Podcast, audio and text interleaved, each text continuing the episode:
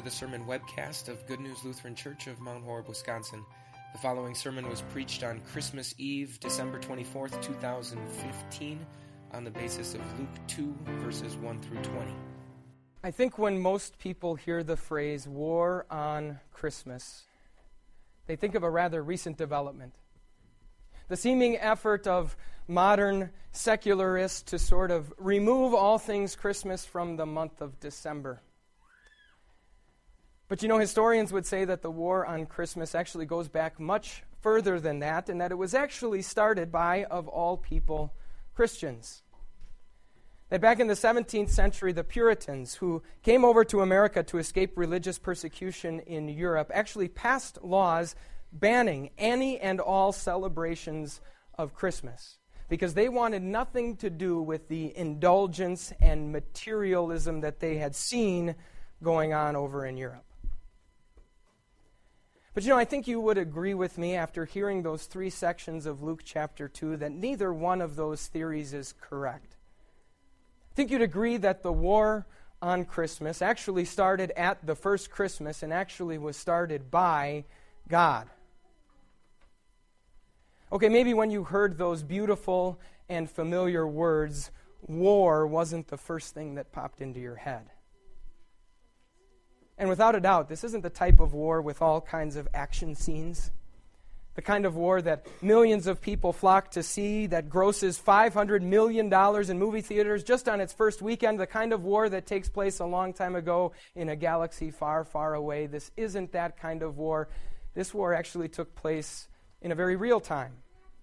Back in the days when a man named Caesar Augustus ruled the world, and when he issued a census so that he could count just how many people he ruled.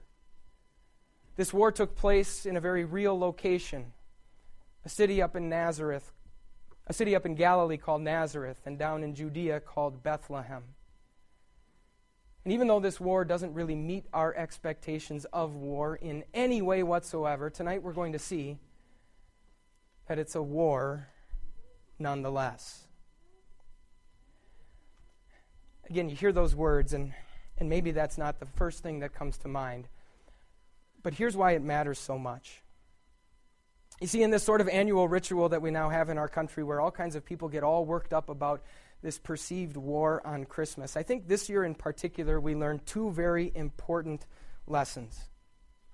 First of all, people are willing to put up with all kinds of things they're willing to put up with the holiday trees and the happy holiday greetings, and they're even willing to go to Little Susie's big production at school, even though it's called a winter concert instead of a Christmas program. They'll put up with all of that, but mess with their favorite cup of coffee, and that's it.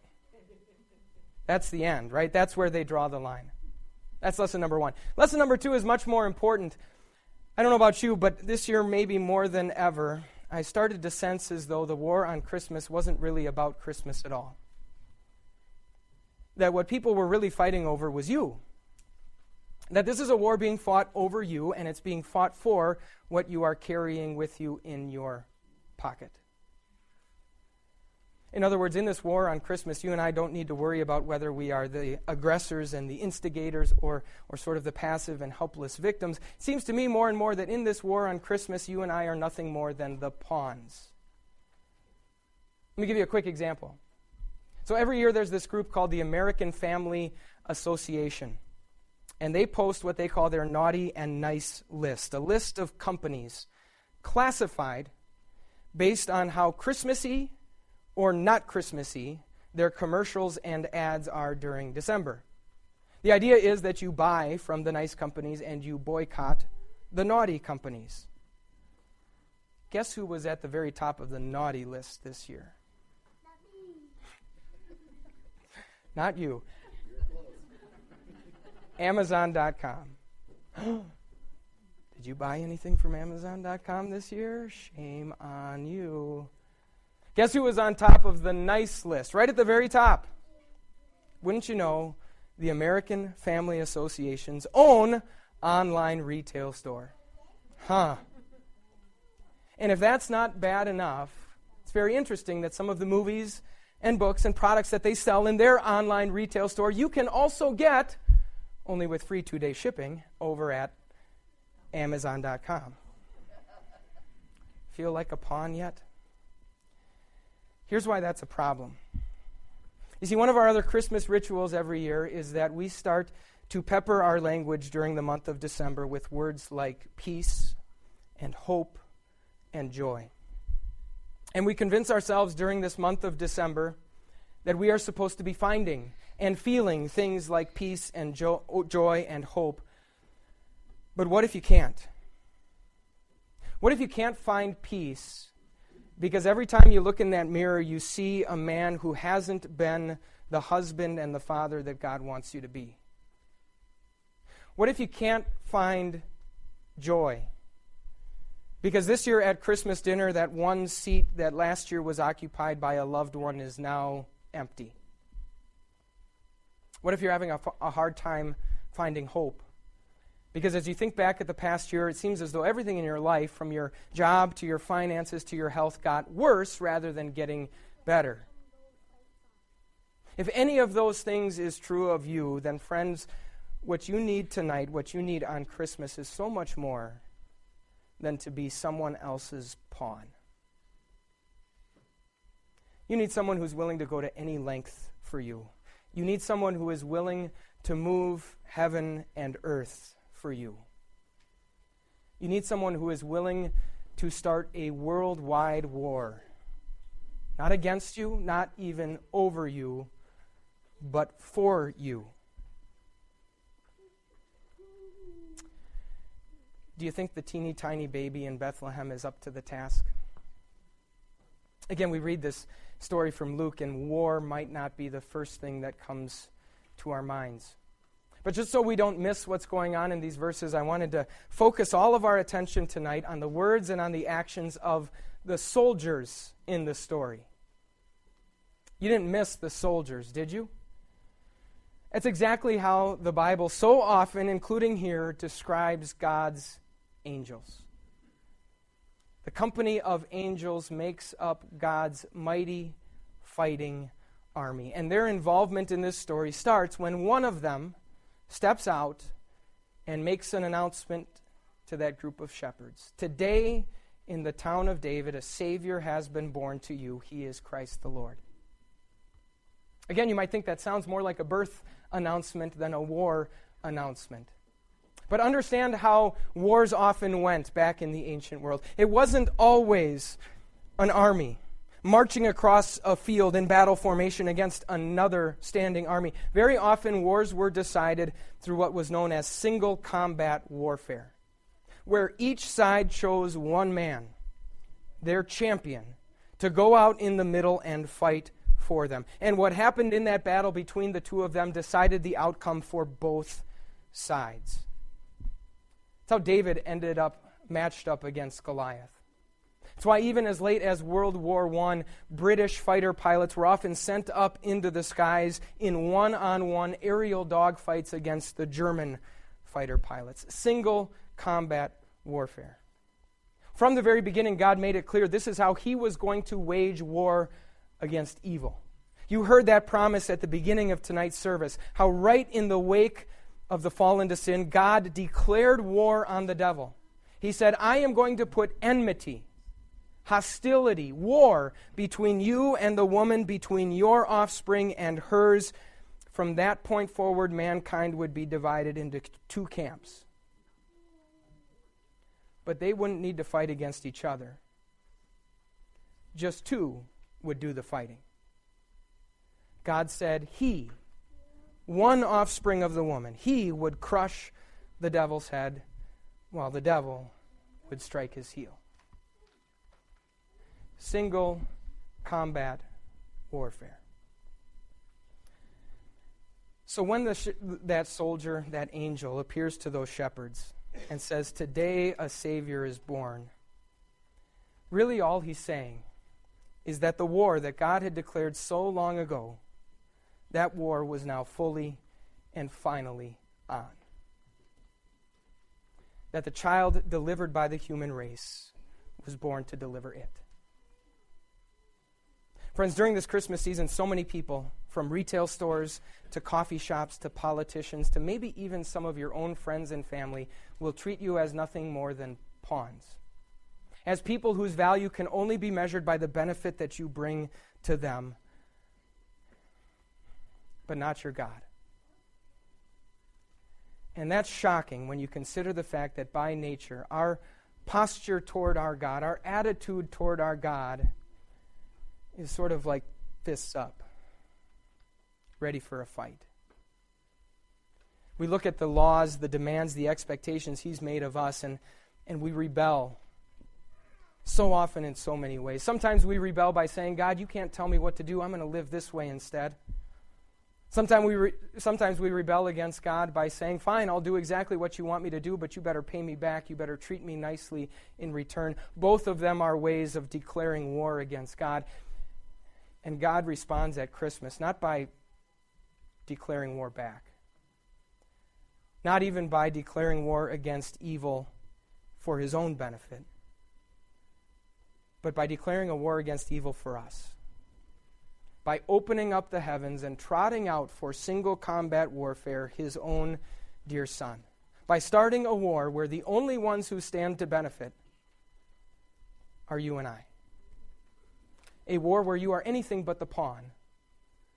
In the war that God started on Christmas, you are the prize. So that's good news, right? That's what the angels called it. Good tidings of great joy. Imagine for a moment if one of those shepherds who heard that good news sprinted off, booked it for Bethlehem to try and find this mighty warrior. What do you think that shepherd would have been looking for? People who grew up in my generation probably would have been looking for a warrior that sort of looked like Rambo, right? Machine gun on each hip, string of bullets slung over each shoulder, that headband cinched up real tight, ready to fight, right? People growing up in today's generation might look for one of the Avengers, like Iron Man or the Hulk, or maybe even a Jedi warrior with a lightsaber in hand. I'm sure those shepherds had some sort of expectation for what God's mighty warrior might have looked like, and I'm sure it was nothing like what the angel said next. He said, Here's what you look for when you go to Bethlehem you will find a baby wrapped in cloths lying in a manger. So, not a mighty warrior, just a tiny, helpless baby. Not ammo and arms, swaddling clothes. Not a tank or a submarine, just a feeding trough.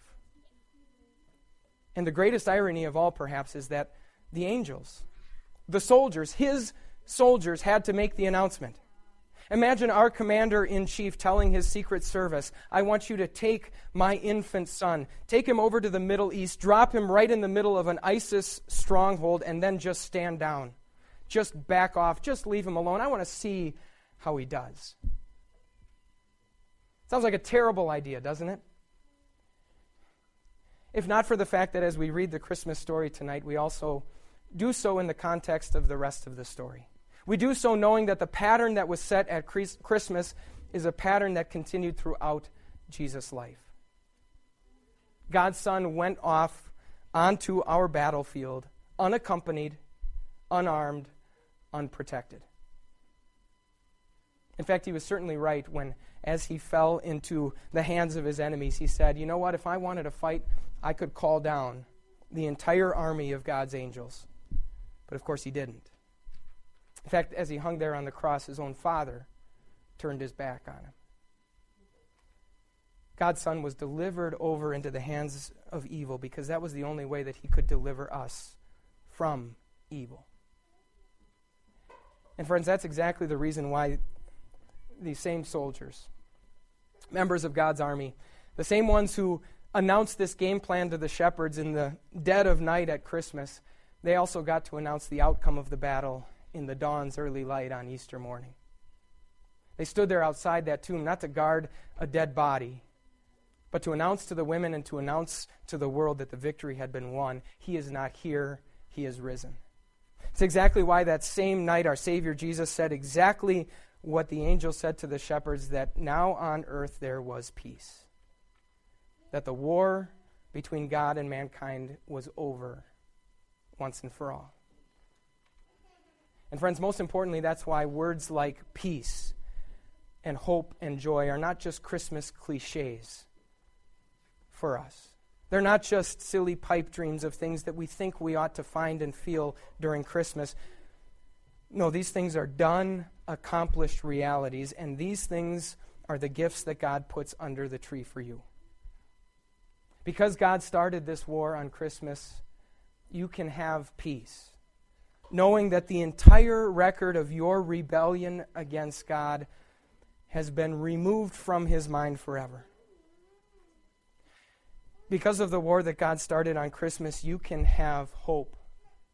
Knowing that right next to the place where Jesus sits now, no longer a manger, now a throne, right ne- next to that throne sits an empty throne with your name already written on it.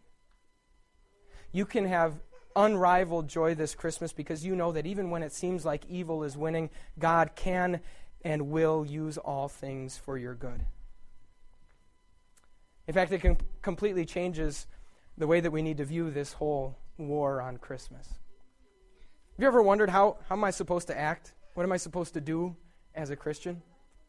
Am I supposed to be sort of an aggressor and an instigator, maybe a little bit like Russia seems to be fond of doing these days? Am I sort of supposed to sit back and be a helpless victim, maybe like Ukraine sort of feels like from time to time? Or should I just be Switzerland? Should I just stay out of it and stay neutral?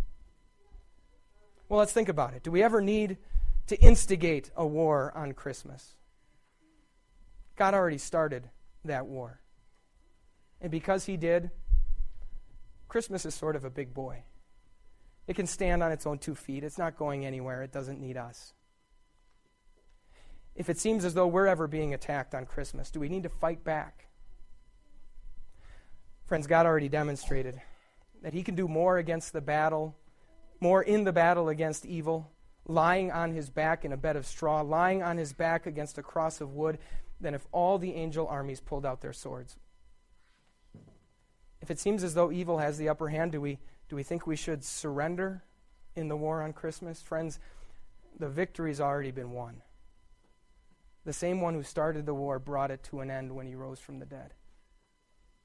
In fact, when it comes to this war on Christmas, you and I can simply embrace it. Embrace it in our hearts, embrace it in our homes, embrace it with our families, embrace it by making it the one most important thing about our time off from work and our time with our family. Embrace it by sharing it with our spouses, sharing it with our sons and our daughters, sharing it with anyone that we can. This is the war God started at Christmas, the war in which you are the prize and through which you have peace with God. So when it comes to this war on Christmas, we can simply say with God's angel armies, Glory to God in the highest. Amen. For more information about Good News Lutheran Church, visit www.goodnewslc.org.